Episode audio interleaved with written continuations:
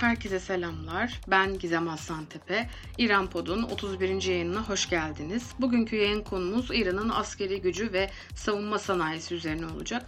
Aynı zamanda bölge dinamiklerinin İran'ın askeri faaliyetlerini nasıl etkilediğine de değinmiş olacağız. İran, Trump yönetiminin iktidara gelmesiyle birlikte gerek ülke içinde gerekse de Şii nüfusa sahip diğer ülkelerde etkinliğini sert gücünü kullanarak arttırmaya çalıştı. Fakat geçtiğimiz son bir yılda yaşananlar İran'ın bir çevreleme politikası ile karşı karşıya kaldığını gösterdi. İsrail'in Arap ülkeleriyle normalleşme sürecine girmesi, Rusya'nın Suriye'deki varlığını arttırması, Türkiye'nin Libya, Doğu Akdeniz ve Kafkasya'da çok daha etkili bir pozisyona gelmesi, Azerbaycan-İsrail yakınlaşması, Irak'ın sıklıkla İran-Amerika gerilimine sahne olan bir ülke olarak gitgide İran'dan uzaklaşması ve Iraklı gençlerin İran'ın etkisiyle yürütülen politikalara tepki göstermesi gibi birçok sebep İran'ın söz konusu kaygılarını perçinledi. Bundandır ki İran ezeli rakibi tırnak içerisinde büyük şeytan Amerika'ya ve küçük şeytan İsrail Suud çemberine karşı bölgede caydırıcılığı yüksek askeri faaliyetlerine ağırlık verdi.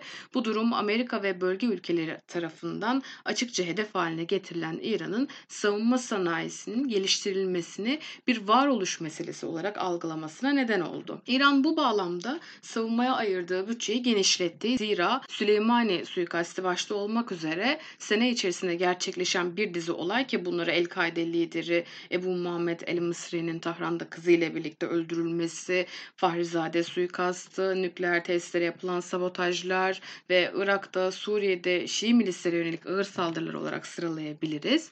Ülkede ciddi bir güvenlik zafiyeti olduğunu gösterdi. Bu nedenle hem güvenlik zafiyetini en az aza indirmek hem de hasımlarına gözdağı vermek için her fırsatta geliştirdiği yeni savunma sistemlerini sergileyen İran e, bu yılda envanterine yeni İHA'lar, füzeler ve drone savarlar eklemeyi başardı. 2021 yılı bütçesinde devrim muhafızları ordusuna ayrılan pay 24 trilyon 335 milyar tümenden 38 trilyon 564 milyar tümene çıkarılırken İran ordusunun giderleri için 20 trilyon 115 milyar 300 milyon tümen ayrıldı ki bu da bir önceki yıla kıyas kıyasla %50'nin üzerinde bir artış yapıldığını gösterdi. Yaklaşık 4,5 trilyon bütçe elde eden Savunma Bakanlığı için de %75'lik bir artış söz konusuydu. Bunun yanında Savunma Bakanlığı'na bağlı araştırma ve inovasyon birimi ki Fahrizade'nin suikaste uğramadan önce başkanlık yaptığı bir kurumdur bu.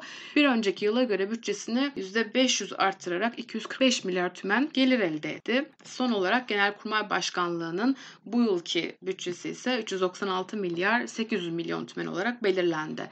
Bu artış tabii ki çevre ülkeler tarafından kaygıyla izlenmekteydi. Konuya bölgesel dinamikler açısından yaklaşacak olursak hatırlandığı üzere Amerikan yönetiminin İran ekonomisine hedef alan yaptırımları 2019-2020 yıllarında yoğunlaşmıştı.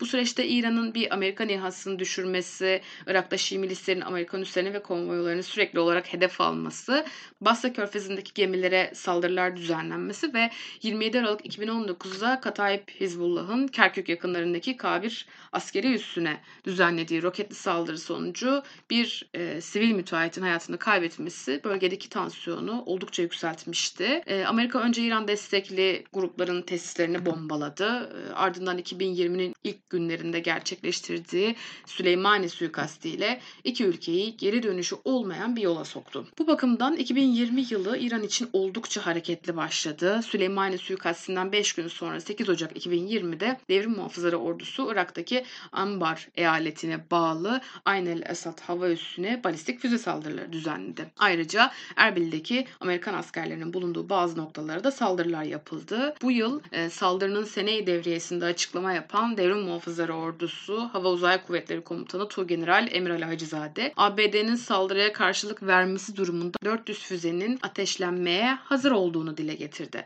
Bu açıklamaların İran'ın şimdiye dek gerçekleştirdiği ürettiği en büyük drone tatbikatının ardından gelmesi tedirginlik yarattı. Süleymani suikastinin ardından bölgedeki askeri nüfuzunu derinleştirmeye çalışan İran, içeride de devletin askeri kimliğini kullanarak hareket etmeye ve her zamankinden daha militarist söylem kullanmaya başladı. Bunun bir göstergesi olarak 2021 Haziran'ında gerçekleşecek Cumhurbaşkanlığı seçimlerinde aday olacağı düşünülen isimler asker kökenli veya devrim muhafızlarına yakın isimler olarak duyuruldu. Ayrıca dış politikada da aynı şekilde militarist bir yol çizilmişti. Bu noktada geçtiğimiz aylarda Trump'ın tüm ısrarlarına rağmen silah ambargosunun kaldırılması, İran'ın Rusya ve Çin'le savunma alanında da yapacağı yeni işbirliklerine ve silah ticaretine kapı aralamıştı. Dolayısıyla söz konusu konjonktür, fırsatlar ve İran'ın izlediği bu militarist politikalar onun askeri tatbikatlara ağırlık vermesini ve yerli savunma sanayisini geliştirmeye yönelik adımlar atmasını sağladı. Bu çerçevede Süleymani suikastine verilen yanıtlardan sonra Nisan ayında devrim muhafızları ordusu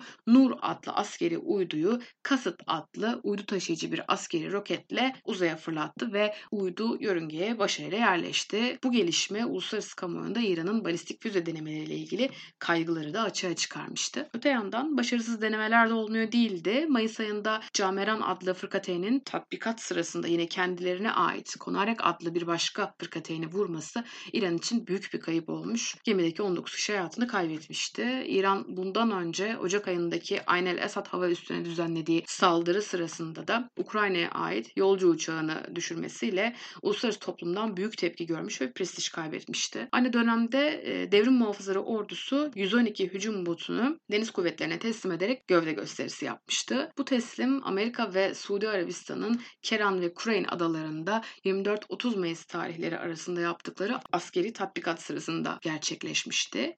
18 Haziran'da İran donanması Hint Okyanusu'nun kuzeyi ve Umman Denizi'ni kapsayan bir alanda Ramazan'ın Cesur Şehitleri adlı bir tatbikat gerçekleştirdi karadan denize ve denizden denize güdümlü füzelerin ateşlendiği tatbikat sırasında Savunma Bakanlığı tarafından üretilen kısa menzilli ve uzun menzilli füzeler ateşlendi. Belirlenen hedeflere 280 kilometre mesafeden başarılı atışlar yapıldı. Temmuz ayında Hürmüz'ün batısı ve Basra Körfezi'ni içine alan bir bölgede düzenlenen Büyük Peygamber 14 tatbikatında ise Fatih ve Hürmüz başta olmak üzere karadan karaya ve karadan denize ateşlenebilen farklı sınıflara ait birçok füze kullanıldı. Tatbikatın önemli konularından biri ilk kez yer altından füze fırlatılmış olmasıydı. Diğeri ise bir önceki hafta USS Nimitz uçak gemisinin Orta Doğu'ya gönderilmesinin hemen ardından gerçekleştirilmiş olmasıydı.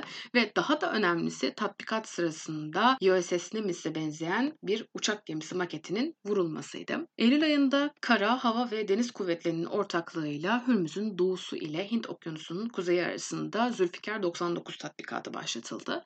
Ayrıca İran bu dönemde Rusya, Çin, Ermenistan, Pakistan, Myanmar ve Belarus ile beraber Kafkasya 2020 tatbikatına katıldı. Bunun dışında e, devrim muhafızları ordusunun Orta Doğu'ya Hint Okyanusu'ndan e, giriş yapıp Hürmüz Boğazı'ndan geçen USS Nimitz ve beraberindeki filoya ait havadan çektiği görüntüleri yayınlaması da büyük ses getirdi. Ekim ayına gelindiğinde ülkenin yarısından fazlasını kapsayan bir alanda velayet semaları savunucuları 99 tatbikat tatbikatının yapıldığı duyuruldu. Hatem el Enbiya Hava Üssü, Ordu ve Devrim Muhafızları e, Hava Kuvvetleri'nin ortak katılımıyla başlayan bu tatbikat sırasında İran'ın Rusların e, S-300'lerine muadil hava savunma sistemi Baver 373 e, sergilendi. Kasım ayının ilk haftasında düzenlenen Fedayane Harim Velayet ise rutin bir tatbikattı. E, yine Kasım ayında EMAT balistik füzelerinin ve daha önce hiç paylaşılmamış bir yeraltı füze üssünün de videoları paylaşıldı. Ocak ayı ise İran için oldukça hareketli geçti ve aslında geçmeye de devam ediyor.